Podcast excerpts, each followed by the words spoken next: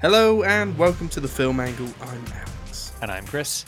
And today we are catching up on some of the films that we've been watching over the last few weeks as I was away uh, in a previous week. I haven't caught up with as much as Kris, so this is going to be a very Kris centric episode. So if you're only here for me and not Kris, turn off the podcast now. Okay, so now we are down to one listener because they all probably prefer you. that's my mum and dad and my brother and my fiance all signing off. That's that's our whole audience gone. Wow, I think that's a bigger camp than I've got anyway. um, yeah, I got I got loads of movies to talk about. Um, obviously been catching up on some of uh big 2022 movies. Some that's uh, some recent cinema releases have just came out. So yeah, pretty excited to jump in and talk about some different things. And uh, hopefully you have a couple of little films to share as well that you caught up with uh, during your spare time. I definitely did. I definitely did. I uh, I took one for the team. Uh, I've teased it out on Instagram, oh. and uh, well, let's just say it's a it's a Jared Leto masterpiece. Oh dear, you really did take one for the team then. I did it. I did it. We uh we made fun of it in uh in, in a previous episode, uh Morbius, and kind of queried who who that film is even for. And as a Spider-Man fan, it, it should be for me, right? Should we just jump into it? Should I jump into my Morbius review, or should we leave the people? Should we leave the people hanging? No, I think I think the people are screaming right now. They're begging to hear about what you felt about Morbius. Please enlighten us. Okay. As you know, Kris, and we've mentioned before in the podcast, I'm a massive Spider-Man fan. Morbius comes. Uh, he's one of Spider-Man's numerous kind of villains. Uh, mm-hmm. I wouldn't even say he was A list or B list, maybe like C list. Uh, some interesting stuff in the comics, and uh, yeah. there's some interesting stuff in the animated show of the 90s as well. He's got some good stuff there. Um, but with Sony producing and uh, and Jared Leto starring, I did wonder who who are they making this this movie for? Because nobody knows who he is outside of the Spider-Man fans, and Spider fans, Spider-Man fans like me, we don't care. But here they are trying to start their own Spider-Man cinematic universe. So I took one for the team and I uh, yeah no I watched Morbius the other night and it is boring as hell. And I I went in thinking like we've made fun of this before but you know you shouldn't judge a book by its cover. Like I will try to find something to enjoy out of this. Um, yeah. there is an element to enjoy out of it. So opposite Jared Leto in the in the villain role Matt Smith uh, that's that's Doctor Who um, yeah, or a previous fan. Doctor Who uh, he he plays the villain Milo, um, who kind of gets the same powers as as Jared Leto's Morbius throughout the film, and um, he really hams it up because he's uh, because he's allowed to let loose and be like truly evil with the powers. He has a lot of fun, and he's great. We got to see him in uh, Last Night in Soho last year, and he also hammed up there, so we know he's good at that sort of thing, right? He's a brilliant, brilliant actor, and honestly, I think he's my favorite Doctor Who. And I know it's blasphemous to to Doctor Who fans because everybody loves David Tennant, but I think he just he's he just has those kind of weird alien features and he is just very alien in his personality i think very quirky and i, I love him as, as the doctor and i loved him here and it just made me really sad that he wasn't in a better film because he deserves a better film and you know he deserves a good marvel film i think he should be a villain a hero i don't mind he he's good at it all but the biggest yeah, sure. crime, the biggest crime that Morbius commits is just it's so dull. It's so boring. It's so dull. Like Jared Leto's not bad in it. Like n- nobody's bad in it. It's just so uninspired, and I didn't care about any of the characters. Uh, I just, yeah, it commits that awful sin of a of a comic book movie, just being straight up boring. Nothing nothing is interesting nothing is new nothing is original. Hmm. very short for a, for um, a sort of superhero type movie as well isn't it? It's like 90 minutes long which is really short. Yeah yeah they've definitely they've definitely trimmed the fat on uh, on this one but i'm glad because i was almost falling asleep and i've never fallen asleep to a film and i was very close to falling asleep in this film wow. so there you go uh should everybody go out and see Morbius? Absolutely not. If you're a Matt Smith fan, there's stuff to like, but maybe just catch his scenes on YouTube. Yeah, it's been a bit of a double whammy with uh, with uh, Jared Leto. I mean, he first had House of Gucci and that performance last year, and now he's got uh, he's been saddled with this movie. So, yeah, he needs to he needs to turn it around soon and give us remind us why we like Jared Leto. Um, do we? Do, does anybody know, like Jared right? Leto that's, that that's much? the big argument, isn't it? Like, do we like Jared Leto? We keep being reminded or being told that we do. It's a bit of sure. a weird, slightly problematic actor. Yeah, uh, even though I loved the the uh, the legacy sequel of uh, Blade Runner twenty forty nine, he was still he was the weakest element of that movie too. Yeah. Um, so I don't know. He needs to he needs to convince me still. Yeah, when he hams it up, he hams it up too much, and when he's he's trying, he almost tries a little too hard. Um, like the director, which I believe is Daniel Espinosa, um, okay. mentioned that Jared Leto would literally stay in character uh, as so Morbius has a he he he has a, a, a deficiency where like I don't know like his legs don't work very well and he's gonna die like his life expectancy is pretty low and stuff Sounds like that. Like he has to walk laughs. on crutches and that's why he like gets he merges fat bat DNA with himself to to the obvious that. choice the obvious choice, and ultimately turns himself into a vampire, etc., etc. But when he was like the character in crutches and stuff like that, he would still use the crutches to like go to the loo in between takes and stuff like that. And it would just no like need for that. It would just add so much time to shooting, and it they just like everything was so slow. You just think like, oh, dude. Yeah, you're not like, making Raging just... Bull or like or American History X here. You're making Morbius. You don't need to go full method here. It's just Morbius. It's just Morbius. And uh, if you're a Marvel fan, there are after credit scenes. Uh, they kind of tie into the Spider-Man of the MCU. Um, they make no sense. Absolute, like no logical sense within the rules set by previous films. Not really much sense here, and it's glaringly obvious that like nobody was in the same room at the, at the same time. Jared Leto's definitely like acting against nothing, and he's just like, yeah. Hmm.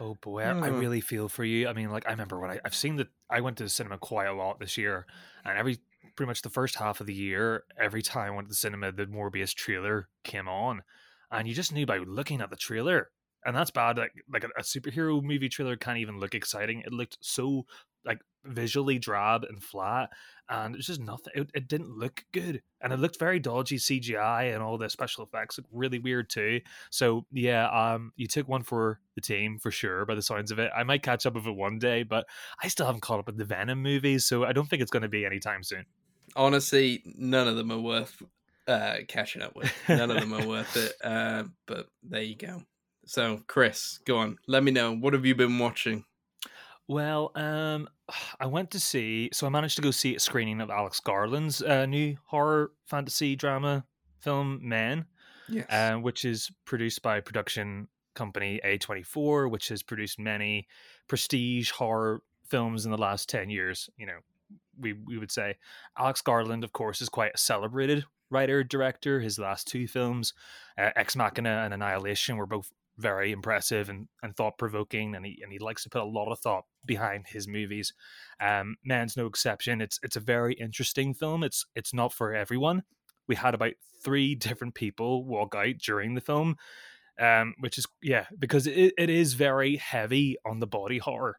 Okay. I won't, I won't spoil it out of context, but the third act really does feature some of the most toe curling body horror, which is really like evocative of David Cronenberg's movies and even say like John Carpenter's The Thing. It's very like Okay, I wasn't I wasn't expecting that from men. From the trailer I was looking at more of a psychological thing, but to hear it has body or horror does pique my interest. It the what you've seen in the trailer is certainly like the the first two thirds of the movie, and then the third like the third act just really goes for it. Um, yeah, it, it, it, keeps a lot uh, behind the curtain until you see it, so I won't spoil anything crazy here. Um, essentially, the story follows a woman by the name of Harper who goes on a solo holiday to the English countryside uh, to escape the aftermath of her ex husband's recent death. Uh, we get numerous seg- segmented flashbacks during the film that shows us the events of the day her husband fell from a balcony in their high-rise flat in London Um, so whether this is a suicide or not is speculation. We we that comes together pieced by segmented flashbacks. Um, what begins as a sort of like a promise of an idyllic escape quickly turns into the sinister, surreal, and maddening strain of events that involves all the men in the village and their attitude towards Harper. It's um it's worth noting that every man who resides in this village, whether it be the landlord, the policeman, even the schoolboy, are all played by Rory Kinnear, um, which is probably the most unsettling part of the film. Harper, of course, is played by the always incredi- incredible Jessie Buckley, who is just the most incredible actor. Ever since her role in Wild Rose in 2019, she has just continued to impress with her like unshakable screen presence. And quite frankly, I'd watch her in anything, and this film was uh, no exception. Yeah, she's she's really kind of shone brightly recently. Uh, recent Oscar nomination this year, and I, I think it's going to be one of many. I think uh, she's she's definitely got a bright career ahead of her. Yeah, all the big directors want to work with her at the minute. Uh, you still haven't caught up with Wild Rose, have you? I have not. I have Def- not. Definitely check it out, man. I mean, it, it's a it's a award winning performance in in, in of itself. Um, now, this I'm not really going to get into the nitty gritty, like I said, of what I think the film means, because the events of the movie of Men are is very straightforward and it's easy to follow the movie in in the A to B of what happens. Alex Garland has a really has really sewn in little notions of thoughts and ideas surrounding masculinity, guilt, even English paganism is thrown in there. And there is ambiguity woven throughout men, and some of that may have substance, and some of the ideas may just be misdirection. It's really hard. It's very it's very vague on those little details, and yeah. um, it's it's up for you to really decide. But if you're a fan of horror films that A24 have produced over the last like several years and really like horror movies that aren't just peeking around the corner and something jumping out at you, and instead like something a bit more thoughtful, disturbing, viscerally creepy, then please check out Men. It's really worth your time. Yeah, interesting, interesting. I I think it was always on my uh kind of watch list, but the reviews that came out were very mixed. Surprisingly, kind of, yeah, yeah, surprisingly mixed. Um, because Alex Garland has obviously made, um, you know, a couple of really good f- films recently with Ex Machina and um, Annihilation. Yeah, Annihilation. That's it. Um, two which are which are really really good. Um, and a lot of critics saying he might have dropped the ball on this one. What's your kind of take on that? I think it's in that same sort of wheelhouse as like big movies that really swing for it, like like Mother, like we got from Darren Aronofsky, where it's really doing something really big and gesturous, and it's up to really you if that's your thing or not. It's either going to be or not. So I think, I think it's worth checking out anyway because you might really go for it. I really fell fell for the mood of it of the whole thing, and I think Jessie Buckley is worth the price of admission by herself. She just really carries it really well. Nice one, Kris. What else? What else have you been watching?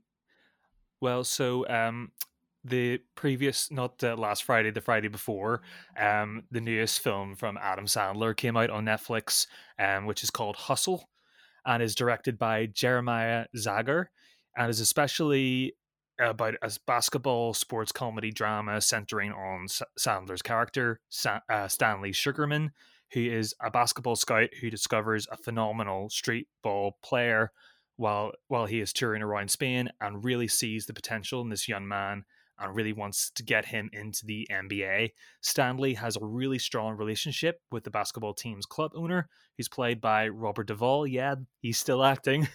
Um, yeah, still acting very well. Um, who sadly passes away though in this movie at the beginning of this movie, um, leaving the team in the hands of his son, who's played by Ben Foster, who isn't so fond of Stanley and becomes a real obstacle. Firstly, you know when Ben Foster shows his face that he's going to be the, he's not going to be the good guy, right? but that's just because he's just so good at being sly, and you really do hate him as a character. He, does that a lot. I mean, like movies like 310 to Yuma, he played a really good villain in that, and he's he's sort of typecasted in that role, but um, he does such a good job of it. It doesn't really mind. Um, so good work there. Um, I, I, thought the film Alex was a really nice and entertaining watch. You you coming in at an actually dead on two hours long, and it really didn't feel that way. Actually, in fact, I was quite taken aback when the movie suddenly stops. So it, it's it's very entertaining. Uh, it does all the things you've seen before and follows the typical roadmap of like a sports comedy. Guy finds diamond in the rough player. The player plays well in front of him, and then when he actually has to play well in front of the people he needs to play well against, he chokes. Uh, then we get a personal obstacle. Then we get a training montage, and then we get a truth reveal that ruins everything before finally making up and coming back for the big game that saves the day. So we've all been familiar with these sort of underdog style sports movies before. Uh, it's not reinventing the wheel, but what it does do is all those things really, really well. Sandler gives a very likable, dynamic performance that is never too showy. The film is shot really well, especially the basketball court sequences that really ramp up the tension, and the movie manages just to hit all the beats it needs to. Nice, nice. Uh, he's learned a lot from his uh, his time on Uncut Gems. Maybe he's still sporting the beard as well. Brilliant, brilliant. Though it wasn't his last film. His last film was Hubie Halloween. oh, that that is correct. And, and this film is it's worth mentioning as well. It's also a Happy Madison um, production as well. So it's like he's hybriding the old Sandler ways um, with the Uncut Gems ways and meeting somewhere safe in the middle. So um, still, still relatively funny then. Yeah, yeah. It's it's a drama first, but has the like sprinkles of humor throughout. It's it's a it's a light-hearted sort of movie. The film boasts uh, many big players and personalities from basketball who play themselves in the movie, which unfortunately went over my head because I don't know about you, I don't follow basketball, but I'm sure there are many people who will really get a, a kick out of that yeah, really solid, entertaining film. And anyone listening can currently catch Hustle while it is streaming on Netflix. Nice, nice. Well, talking of actors who are who are larger than life, bigger than the characters they play. Okay, uh, for it. I, I caught up with the unbearable weight of massive talent. I know you've seen it recently, and you yes. you spoke briefly about it on a on a previous podcast. I just wanted to add my two cents to the film. Um, Love to hear what you think about it very much enjoyed it. Very much enjoyed Nicolas Cage as always, and really, really loved him with Pedro Pascal and their kind of relationship in the film.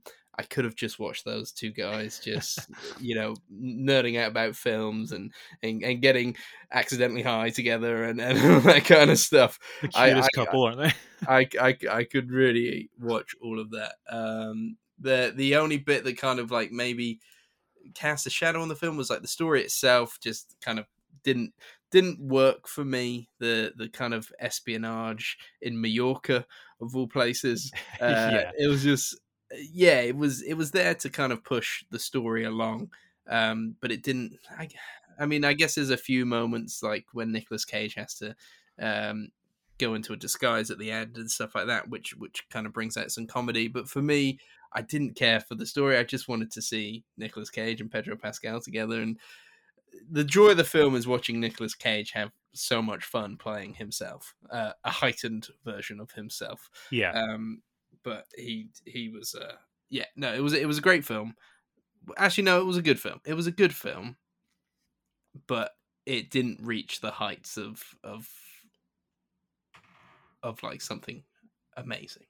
I, I think the thing about the film is that the whole movie is just the one joke and they make the most of that one joke and I I think they're wise to not make it too long because that would that one joke will wear a bit thin after a while.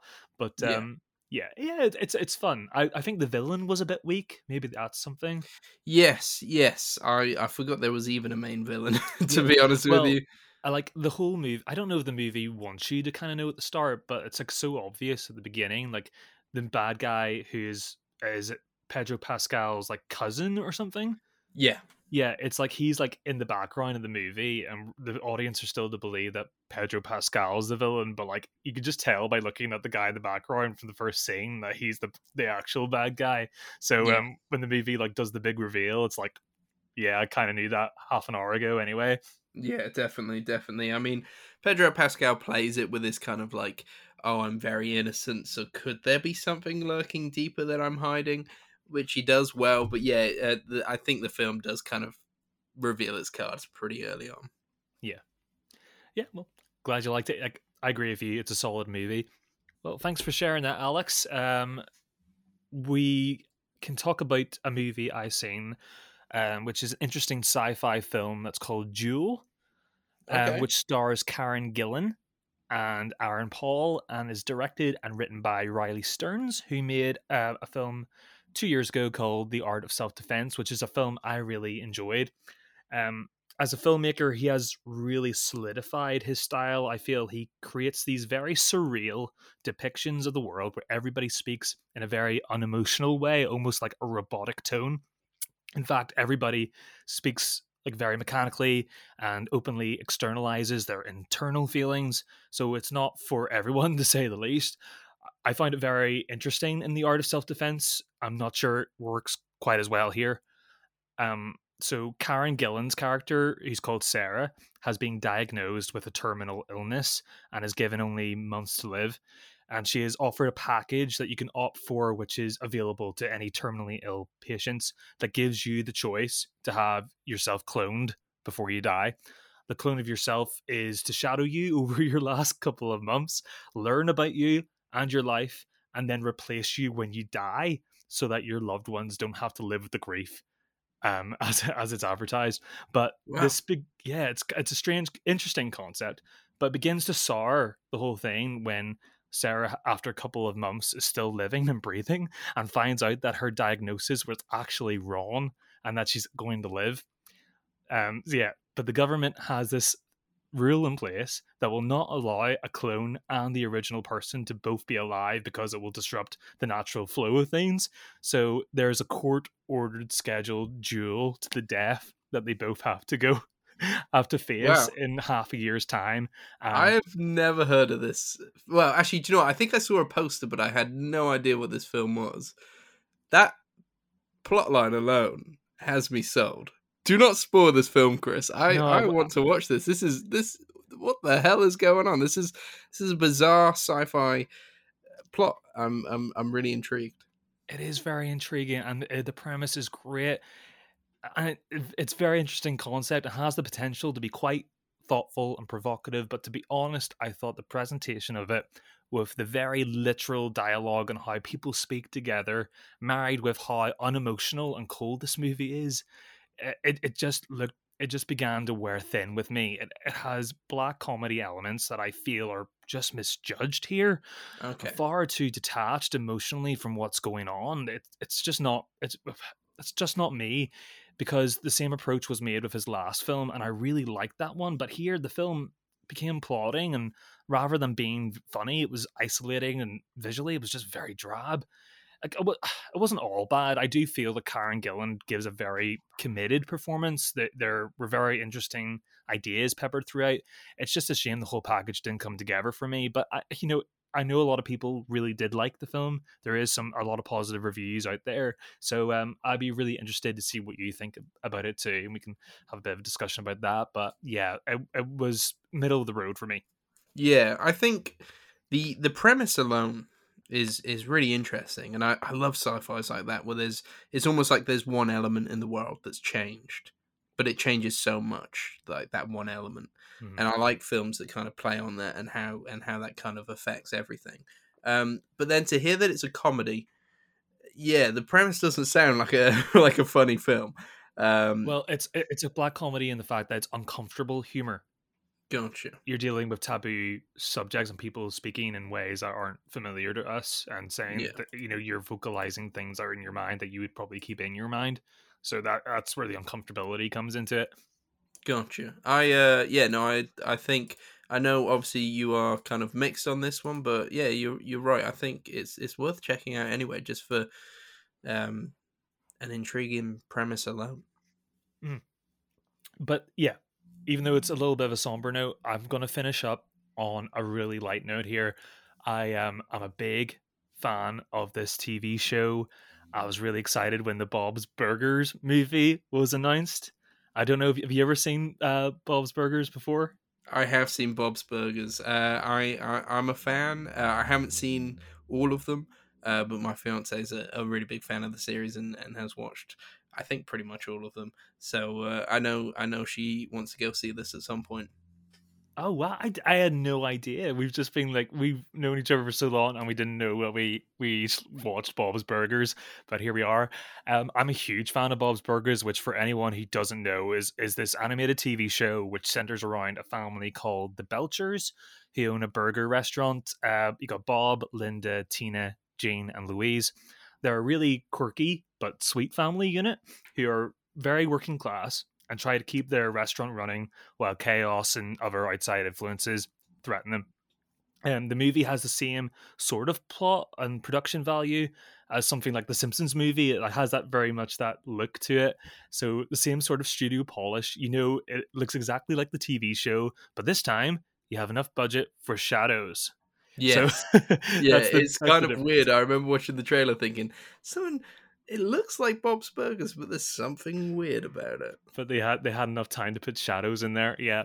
Um, the plot for this movie just focuses really on the Belchers trying to save the restaurant from closing down um, as a sinkhole forms in front of it. At the same time, the Belcher kids try to solve a mystery that could save their family's restaurant. So it's it's got a very typical sort of like it's an episodic sort of plot. It's just it's basically um, one giant episode, which is really all it really needs to be. I mean, if you haven't watched it, I would actually really recommend the show as a good. Uh, well, actually, I would recommend you watch the movie first as a good introduction to Bob's Burgers because what this is, it's essentially, like I said, a, a feature length episode that retreads um, things that happened earlier on in the first couple of series. So character arcs are revisited.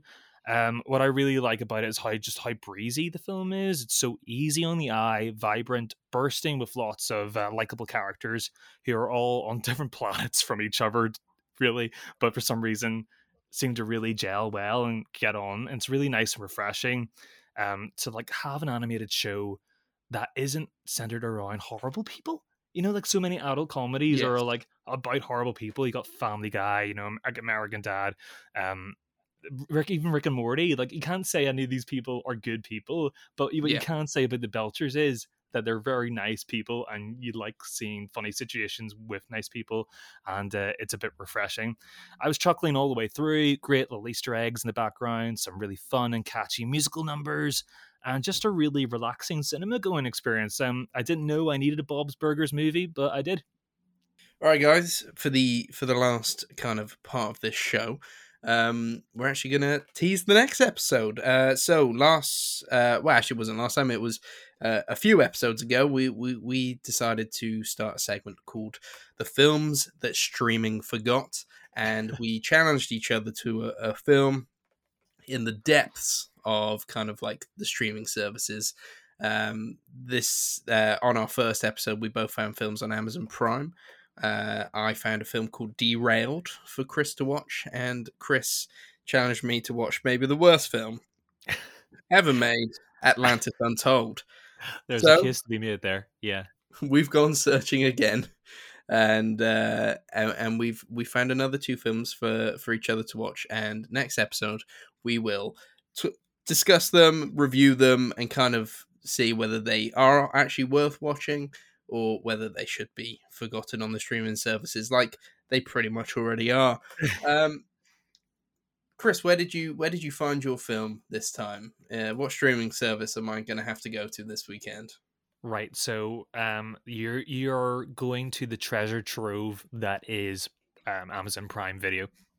So this is a free Prime um, to stream we've discussed this before, but Prime is just, like I said, a treasure trove of absolute monstrosities that you can find and um, it's quite fun just to even like go through the sea. It's it's a shame that prime has just such a terrible navigation system for finding these sort of movies but um there they are to be there's loads to be found anyway so that's where i got yours.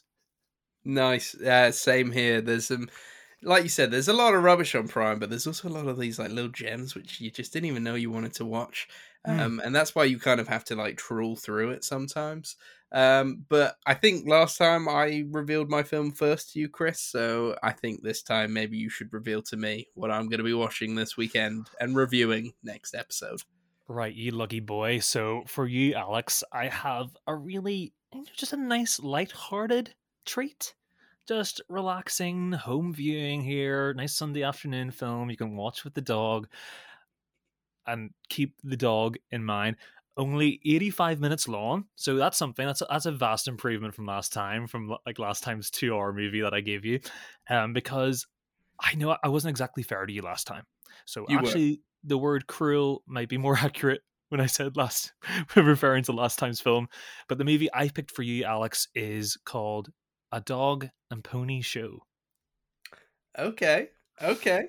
Okay, so the synopsis, according to IMDb, goes like this When a fussy performing dog is left behind a tr- by a traveling carnival and adopted by a lonely farm boy, bumbling thieves from a rival circus plot to kidnap the priceless pooch. Now, they're actually before you, you know, before you sigh and you know deflate here, there is actually some pedigree in here that you'll be glad to know. Oh, oh, there is uh no pun intended. Um the, the voicing the main dog Dee in this is the voice of Mae Whitman who famously voiced Katara in the in the Nickelodeon show Avatar the Last Airbender Oh. as well as being in like many live action movies like Perks of Being a Wallflower The Duff and many more. And we've also got Academy Award winning actress Mira Sorvino playing one of the human characters. So you know like I said there's there's some talent here Okay. Okay. 85 minutes, a dog thing. I watched the trailer and there is um there's a twerking pig. A twerking pig. Interesting. Interesting. Ralph Macchio's in it, I see. Okay. Yeah, that's right. Wow. Okay. Okay. Uh, it's it's got a lot of one star ratings on Letterboxd, Oh dear. and uh, yeah. Okay. Okay. Uh, shall I watch the trailer? Yeah, sure, go for it. Meet the greatest duo of all time. Shrek and Dee We're partners, Dee Dee. That's what I like to hear. I mean, the most talented dog I've ever seen in my life. Get me that dog. But the show's top dog Help! Stay dog. Dee Dee's gone. is about to hit an all-time low. When PT realizes I'm gone, he'll send a search party. Poor Dee. Keep your nose out of my business! she got away. Who is this? I am a star. Maybe we can keep her until we find her owner. Seriously?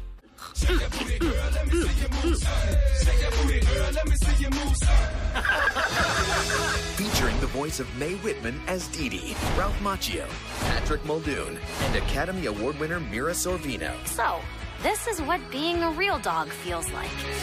Hubba hubba. A dog and pony show. Hubba hubba. Hey, she stole my line.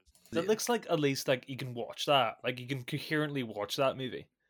Yeah, I just witnessed a a pig twerking. So there you go. It's Yeah. interesting. Looks interesting. Uh, yeah, it doesn't look as painful to watch as as Atlantis Untold was, but it does still look relatively painful. But do you know what? Eighty five minutes. I think I I can survive. Um, Kris, turns out there's a bit of a theme for next week's episode. Oh boy.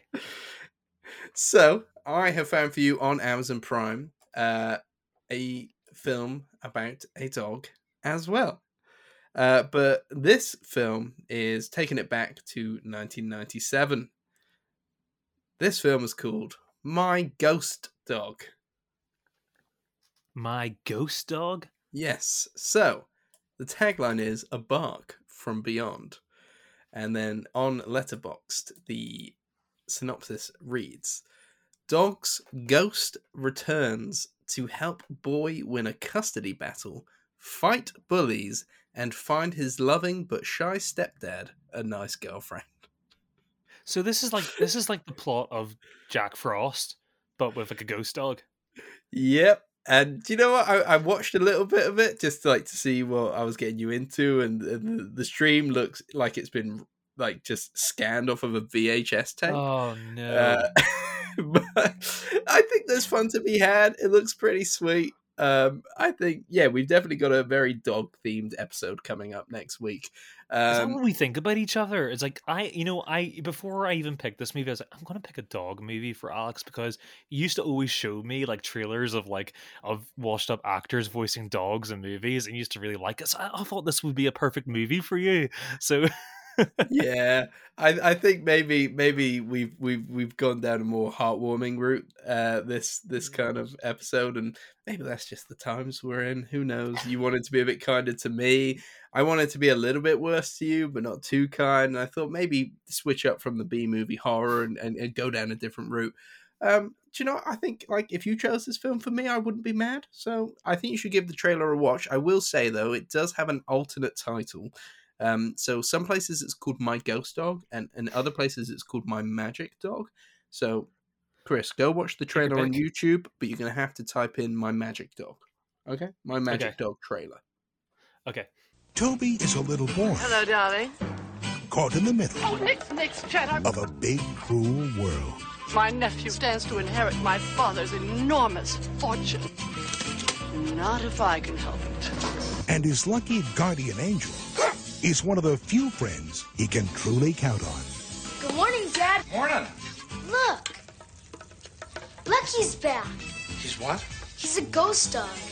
Why are you walking around here talking to your dead dog? If you're gonna talk to something dead, at least talk to Abraham Lincoln. Are you two interested in making some uh, money? Now the mystery of a missing will must be solved to save Toby's future. And some heavenly help could be the only way to save the day. Who's out there? The curse of Lucky.